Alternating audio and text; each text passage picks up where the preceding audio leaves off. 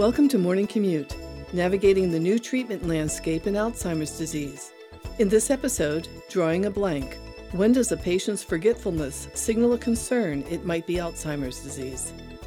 Dr. Marwan Sabbagh and Dr. Richard Isaacson discuss some of the recent advances in diagnosing Alzheimer's disease. Morning Commute is developed by Projects and Knowledge, powered by Kaplan, and is part of a continuing medical education series. This independent CME CE activity is supported by an educational grant from Lilly. Information about the faculty and disclosures can be found at morningcommutepodcast.com forward slash Alzheimer's 1. You can use this link to receive your credit and evaluate this program. The URL can also be accessed in the episode notes. Dr. Sabbagh is Vice Chairman for Research in the Department of Neurology at Barrow Neurological Institute in Phoenix, Arizona. Dr. Isaacson is a preventive neurologist at the Institute for Neurodegenerative Diseases in Boca Raton, Florida. I am your host, Candace Hoffman. Dr. Sabbagh will begin our discussion. Hello, I'm Marwan Noel Sabbagh. I'm professor of neurology and vice chair for research at the Barrow Neurological Institute. Joining me today is Dr. Richard Isaacson. Dr. Isaacson, thank you for joining me this in this podcast series to talk about Alzheimer's disease and some of the recent advances in diagnosis and treatment. Let's start off before we begin. Why don't you introduce yourself, Dr. Isaacson? Sure. Well, Marwan, thanks so much for the invite. Look forward to the conversation. It's always a lively chat between us. Uh, I'm Dr. Richard Isaacson. I'm a preventive neurologist over at the Institute for Neurodegenerative Diseases in Boca Raton, Florida uh, and um, focus on both uh, the treatment of early uh, Alzheimer's disease dementia, MCI, as well as uh, the uh, risk reduction for people at risk for Alzheimer's disease.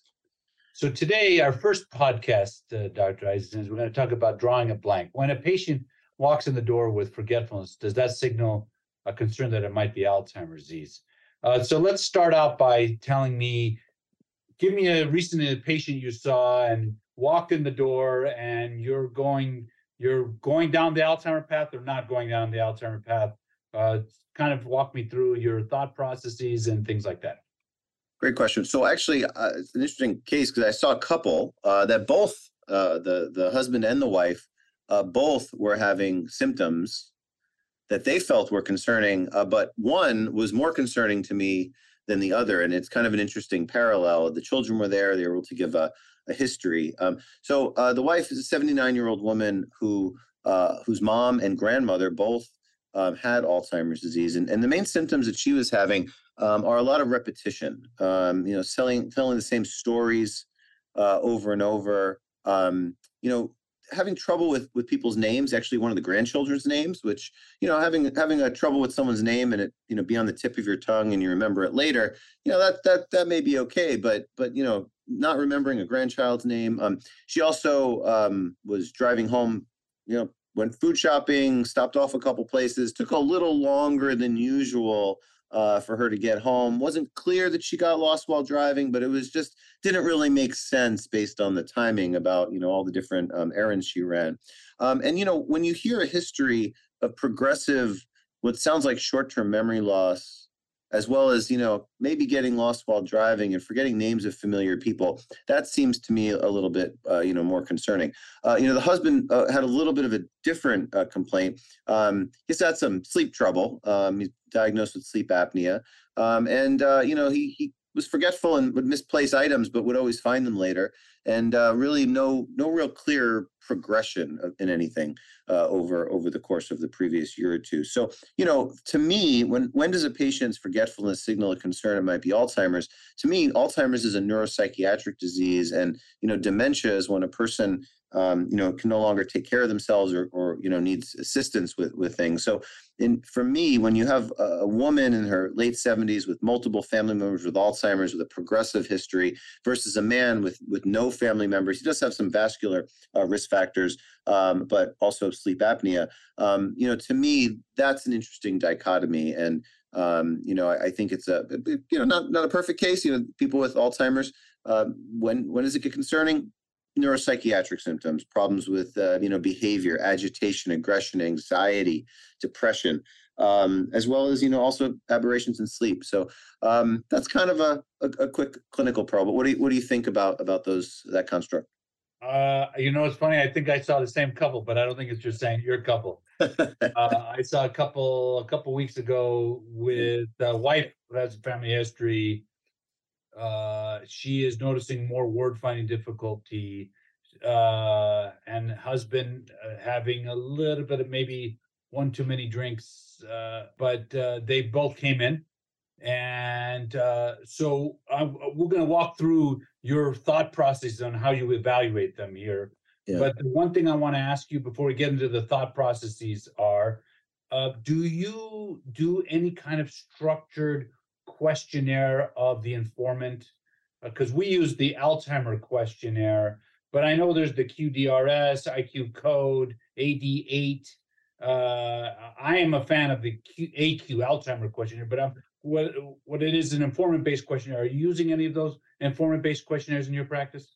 Yeah, so you know, our practice, I'm I'm usually seeing the second and third opinion types, and yeah, um, I think yeah, I think in, in in in a busy practice, either general neurology, even in memory care or, or primary care, even um, you know, a screening tool in the waiting room, something like the AD8. AD8 is easy; it's eight questions. Uh, the caregiver, the informant, uh, can can fill it out in the waiting room, and if you answer yes to you know several of the questions and there may be something wrong and you may need to you know take a deeper dive. Uh, with us you know uh, you know we're always getting referrals. So the primary care doctor had a concern actually about the wife and the husband. And Marwan, maybe we did see the same couple because no, he was definitely joking, drinking. Joking, well, he was drinking too much too, but I didn't mention that during the uh, during the history. And alcohol use, uh, aside from you know messing up sleep, uh, can certainly also cause some some cognitive uh, lapses.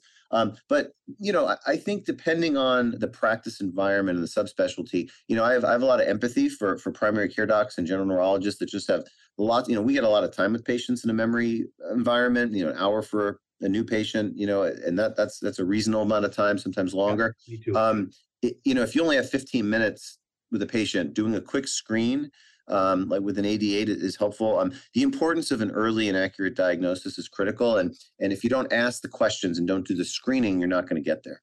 Yeah. So I uh, same. I want to tell you that uh, in my practice, when I see a new patient consultation, 60 minutes, I will do the Alzheimer questionnaire. I'll do a staging scale called the FAST Functional Assessment Staging Scale out of New York, Barry Reisberg scale. I also do the uh, Body Clinical Rating Scale, I have a dot phrase. My EMR populates a whole uh, HPI that I can kind of walk through and get a lot of questions answered because I agree that by the end of the HPI, I'm already thinking, am I going down the Alzheimer road, whether MCI or dementia, or am I going the non-Alzheimer road, drinking, sleep apnea, depression, etc.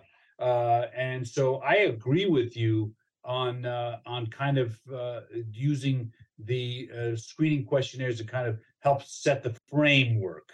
And like you, I'm a tertiary three, four neurologists later. They're seeing me. They've already had uh, at least a scan of their brain. So let's say you see these patients, and what do you do next? Are you what would you do next? Neuropsych testing, imaging, blood work. What would you do next? Yeah, so after taking a detailed history, you know, neurologists, um, you know, like to make a clinical diagnosis based on the history, you know, 80, 90% of the time. I think you can get a pretty good sense. Sometimes things are really confusing. But, you know, we, you know, it's a different time now. And, you know, when we trained uh, back in the, the Stone Ages before they had electricity, uh, you know, we didn't have these fancy tests. We didn't have MRIs. We didn't have PET scans with that could label amyloid, and and they sure as heck didn't have uh, you know the blood tests that are coming out, the spinal the spinal taps. So nowadays, Alzheimer's disease diagnosis uh, and the differential diagnosis really needs additional um, you know biomarkers. But initially, we do uh, you know a set of labs. Uh, you know, we look at cholesterol, we look at blood, we look at B12, we look at um, thyroid function. We do a basic screens. We also look at some nutritional markers because these are things that we can possibly, you know, maybe give some advice about uh, to, to potentially slow progression. You know, hard hard to say. Um, we also do neuropsychological testing. Um, really important, getting a well characterized um, understanding of is this a memory problem, an attention problem, speed of processing. You know, what cognitive domains may be effective.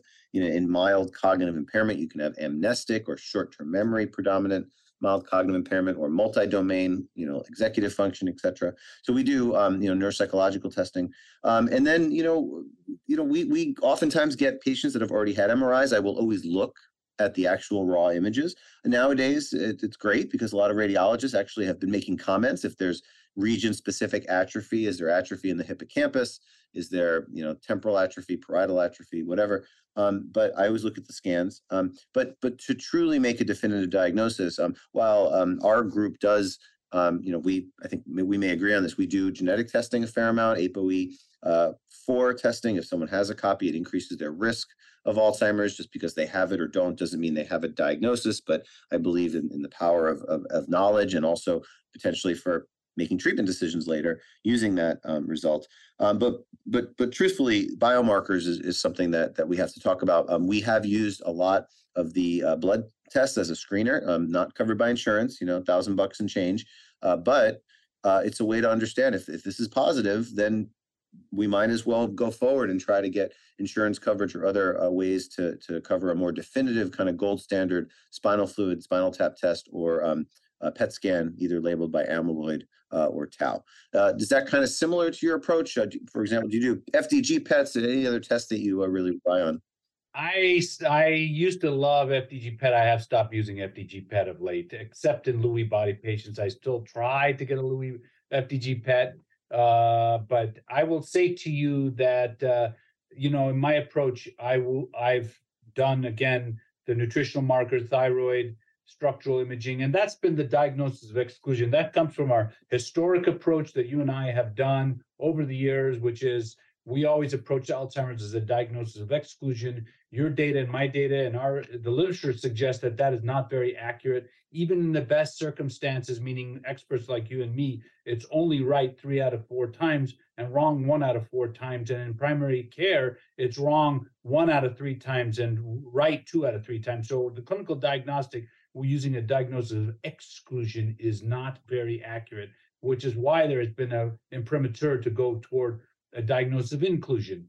In the last five months, I have heavily started to build in the uh, plasma amyloid, tau, and neurofilament light. Uh, several companies are start, starting to offer them. I do the warn them that it may not be covered. I try to put every code in the book I can think of to get it covered give it a shot. I've had a lot of success lately getting it done.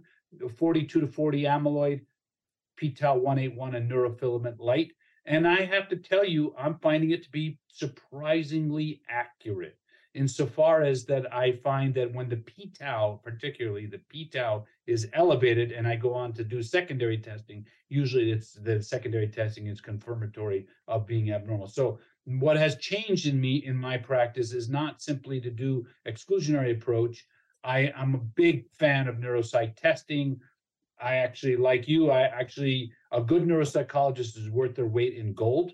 Uh, and you know, and a bad neuropsychologist is keep looking, is what I say. So, you know, I actually like to, I, and my neuropsychologists here, I like them to give me the raw data. I want to look at the Z scores and T scores and scaled scores and all that stuff and not just look at the punchline. So when it's amnestic, we know, you and I know that if it's a heavily anchored in amnestic disorder, meaning single or multi-domain amnestic MCI, that's most of the time prodromal Alzheimer's. But when it's not amnestic, that's kind of a mixed bag. And so that kind of moves you in a lot of directions. So yes, neuropsych testing, yes, structural imaging, but I've added the plasma biomarkers. Yeah. Are I- you using any of the, yeah, what are you, are you using the plasma biomarkers? Oh yeah, yeah. We we've been uh, early. We started uh, literally as soon as the amyloid blood test was out. This is late 2020. We're talking, which is you know is available in at that time probably 45, 46 states. We were pretty early adopters. 2021, we were ordering. Uh, you know now there are multiple um, you know different carriers, different companies. Um, you know the the tricky part is is that um, you got to know what you're looking at and know what you're ordering you know, some of these tests are, I would say, more accurate than others and more dependable than others. Um, and I'm at the stage now where I'm doing a greatest hits. And if a patient wants uh, as much information as possible, and you know, is, is you know, if we can get some insurance coverage, or if they're not averse to spending a few hundred dollars or a thousand dollars, again, a PET scan, if not covered by insurance, with an amyloid labeling agent, is you know, minimum three to four, more realistically four to five five to six thousand dollars, depending on where where the scan has got between the tracer and the scan and the reading. Uh, you know, spinal fluid tests uh, again can be covered by insurance. Um, uh, there's a procedure. Um, you're very convincing, charismatic. You can get people to say yes to spinal taps a little bit more so than than I can. Um, I love spinal taps. I think it gives great data. But to me, uh, you know, the, the the the phospho tau and the total tau and the, and the amyloid and the, the signature of the of the, the ratio and, and the other tau markers, and spinal tap can be worth its weight in gold. But to me, um, getting my approach really has been over the last several months, even year, is to get as much plasma biomarker data as I can, so I can truly understand where they are in the trajectory. Um, you know, amyloid uh, is important. The amyloid ratio is, is key. Uh, but I see a lot of people with amyloid but no tau. Um, I see a lot of me too. yeah, ApoE44 people, you know, have a higher preponderance to make amyloid. Young, healthy people that I think are doing okay, but their amyloid comes back borderline, and I say, uh oh. And then we get a p-tau 217 or other markers, and everything's flat. And you know, I think our field has been confused, or other, or, or I think medical practice has been confused because there are one out of three patients, or whatever the numbers are, that have amyloid in their brain end up not actually developing dementia later on. And I think there's something, um, you know, about you know what what makes the amyloid and the tau and the neuroinflammation and neurodegenerate what what really fast forwards and, and sets off that cascade. So to me, I, have I've liked the markers. Um, you know, p-tau 217 to me has been, you know, really what I would say is definitive.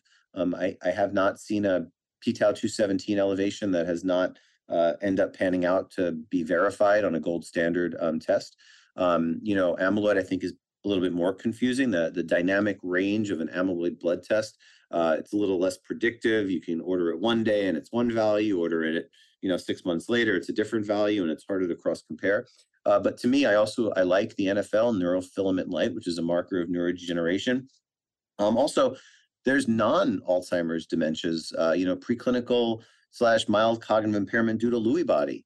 Uh, you can maybe see a little more neurofilament light and maybe a little less tau. And aside from just trying to make a diagnosis of Alzheimer's, using the plasma biomarkers, I really feel um, can help uh, truly understand a, a deeper picture. Um, will it change management? Well, it may change the diagnostic test that we order. Will it change how we treat the patients? I think that may be more confusing. But will it really become a part of standard practice? I would say within the next one to three years, it almost has to. Yeah, so a lot to say about what you're uh, from your comments. Uh, I will tell you that I feel like uh, amyloid going down, the ratio 42 to 40 ratio, I think is a leading indicator, and uh, it may even precede the onset of the elevation of tau. If p-tau being a marker of injury, so when the by the time the p-tau levels are up, uh, that's a, probably a bad thing. That means their brain's probably already injured from the amyloid. I find a neurofilament light to be a lagging indicator. And by the time your NFL is up, your brain is in trouble because that to me is a kind of an end result, uh, neurodegeneration. And I've only had a handful of people with NFL and their brain, they were already kind of well in, into their dementia syndrome. So I find it to be a lagging indicator, not a leading one. Of course, we borrow NFL out of the multiple sclerosis world, and that's where you get the injury to begin with. So um, let me say a couple of things about your uh, from what you talked about. Uh, I actually have had uh, some success recently in getting amyloid PET paid for. Uh, about mm, a month ago, uh, Medicare finished or CMS finished their CED, the coverage of evidence, evidence determination, and in the last three or four PET scans that I've ordered, I've gotten paid for and reimbursed. So I'm excited, although of course now I have retired surgeons calling me to ask me uh, for peer to peer, and I'm like, you guys don't know anything about what I'm talking about, so why are you asking me? But that's a separate topic. Uh, my point is, is that uh, I have the, with some restrictions starting to get a little bit of amyloid PET uh, determination going on. Uh, we'll talk about in the next session. Would you be so willing to do uh, give a patient infusion on the basis of a blood-based biomarker. I will tell you that I would not. I think I need secondary confirmation. Yep. But um, I have been very persuasive, as you're right to point out, with CSF testing. Uh, we can do it in the office or we can do it under IR. Uh, and I basically tell them that if you they choose when patients ask me which would I rather have, I'd rather have CSF because I get three markers, not one. If your PET is up, you know it's easy to look at, but it's you don't get as much information as you do from CSF. So let's spend a minute to talk about PET because in bio it's a binary clinical read as positive or negative. But in the research world, we have the centiloid scale, the SUVR. I find that PET is easy to read when it's egregiously positive or egregiously negative. What I find is when their SUVR is about 1.05 or 1.1, or the centiloid scale is about 40, you're like, is that positive? Is it negative? Do I treat? Do I not treat? Where, I mean, how are you, are you using PET? And if, if let's assume for a moment you could get it paid for. If you're using PET, how would you use it? Would you pick that over CSF testing? Uh, I mean, you're saying you persuasive. Let's let's assume they can be equally persuaded. Would you yeah. prefer PET or CSF? Why? What? Give me some thoughts there. Yeah, if if money wasn't an issue and reimbursement was possible, um, to be frank, I I don't I don't like to order too many tests. But if I'm committing a person to a drug, an FDA approved drug that's an anti amyloid therapy, because that's why we're doing these tests to have confirmation of amyloid pathology. But if we're going to be committing a person to coming in either every month or every other week to IV infusion to MRI surveillance and monitoring to the, the expense of the drugs, the you know the logistics and operational aspects. Um, I actually, to be frank, I want as much information about that person as I can, uh, and I have on many occasions um, tried to get as much information as possible, meaning both an amyloid PET scan and a spinal tap, if that person is willing. The people that I'm that I'm most interested in treating aggressively, uh, I actually like both. So that's that's a, a an interesting, uh, probably not so commonly held um, opinion. But that way, I can um, you know show, in, in, whether it's 6, 12, 18 months later, whenever we want to repeat uh, biomarker imaging, and that's you know a loaded question within itself. Um, is there resolution of or, or clearance of amyloid on a PET scan, and what is both the amyloid and tau values um, in the spinal fluid? Um, and I think it's an open question about how long to treat people on anti-amyloid drugs, and um, you, you can having that extra tau marker in spinal fluid gives you that extra goalpost to kind of understand. Well, the amyloid's gone, but the tau is still there or lower than it was. But when do we stop? So to me, um, I'm still learning about how to use anti-amyloid drugs in clinical practice. I mean, I don't have that much experience. I have, you know, a few dozen, you know, a lot of people in clinical trials, but not that many in clinical practice. So to me, I'm starting off with um, trying to cast a broader net of biomarkers so I can learn more and I could try to eventually better treat the patient. Certainly, patients prefer PET because of the non-invasive quality, and it's easier discussion point, frankly, because it's just a picture rather than numerical values. But I find CSF gives me a lot of value too because I I understand when amyloid is going down and tau is going up and phosphorylated tau is going up, what that means. So in, the, in that way, I actually find the CSF is more informative, but uh, certainly prefer patient prefers the the PET. Uh, and but I will tell you that either way, I would uh, I would use that as the staging to get a patient for a treatment. We are coming up to the end of this session. I do want to ask you, Dr. Isaacson, really, really about the APOE genotyping, because you and I have been on the front end of that conversation for uh, over a decade, uh, decade and a half, uh, to the ire and consternation of our peers who thought we were being dangerous and reckless. And you can, I now, you and I can say we told you so. So give me your thoughts about APOE genotyping and how you use it, uh, what are your perspectives on that? Yeah, I'm really glad you brought this up. So, you know, um, as long as the patient understands, and even just a brief counseling session, and of course, we have genetic counselors available as needed if people have questions, but, you know, we can use ApoE testing um, really in an impactful way because people that have two copies of the ApoE4 variant, about, you know, one, maybe 2% of the population, are going to be at a, a reasonably higher likelihood of risk a higher chance of risk. ARIA, and we'll talk about this in you know later, but um, side effects of the anti-amyloid drugs. Now, if someone has one copy of the APOE4 variant, uh, I'd like to know about it because it may affect my um, you know, ten- I'm always tenacious when it comes to monitoring for side effects, but you know, it may affect the dosing regimen. It may affect how I monitor. It may affect how often I call a patient or or have my my staff call and check in or check in with the caregiver. Um, people with two copies of the ApoE4 variant, I you know, I, I don't want to use a, a, harsh term like it's malpractice not to order an ApoE44. Like, that, that's that's a little too much maybe, but it, it's just better medicine. It, it's just you know you know what you're up against. You know what the risk tolerance may be. You know what the potential. You know in the studies that you know the, the percentage of people that have a side effect on the anti-amyloid drugs who are E4 positive is, is much higher than the people that are E4 negative. It's helpful to know that. It's also helpful to, to counsel the patient before we start so they know the pretest potentially probability of actually like, you know, having a side effect and, and is it worth it to, to try it? So I don't know. From my perspective, I, I think it's, I wouldn't treat a patient uh, with an anti-amyloid drug without it. I agree. And uh, we are going to use it for, you know, it's moved from being a proxy diagnostic because uh, uh, ApoE4 carrier is clearly associated with amyloid positivity. Now we're using it for risk stratification, which I would like to circle back in our next uh, podcast because uh, we do need to talk about ApoE and risk stratification. Uh, so, uh, with that, I wanted to say thank you for your time in this uh, podcast.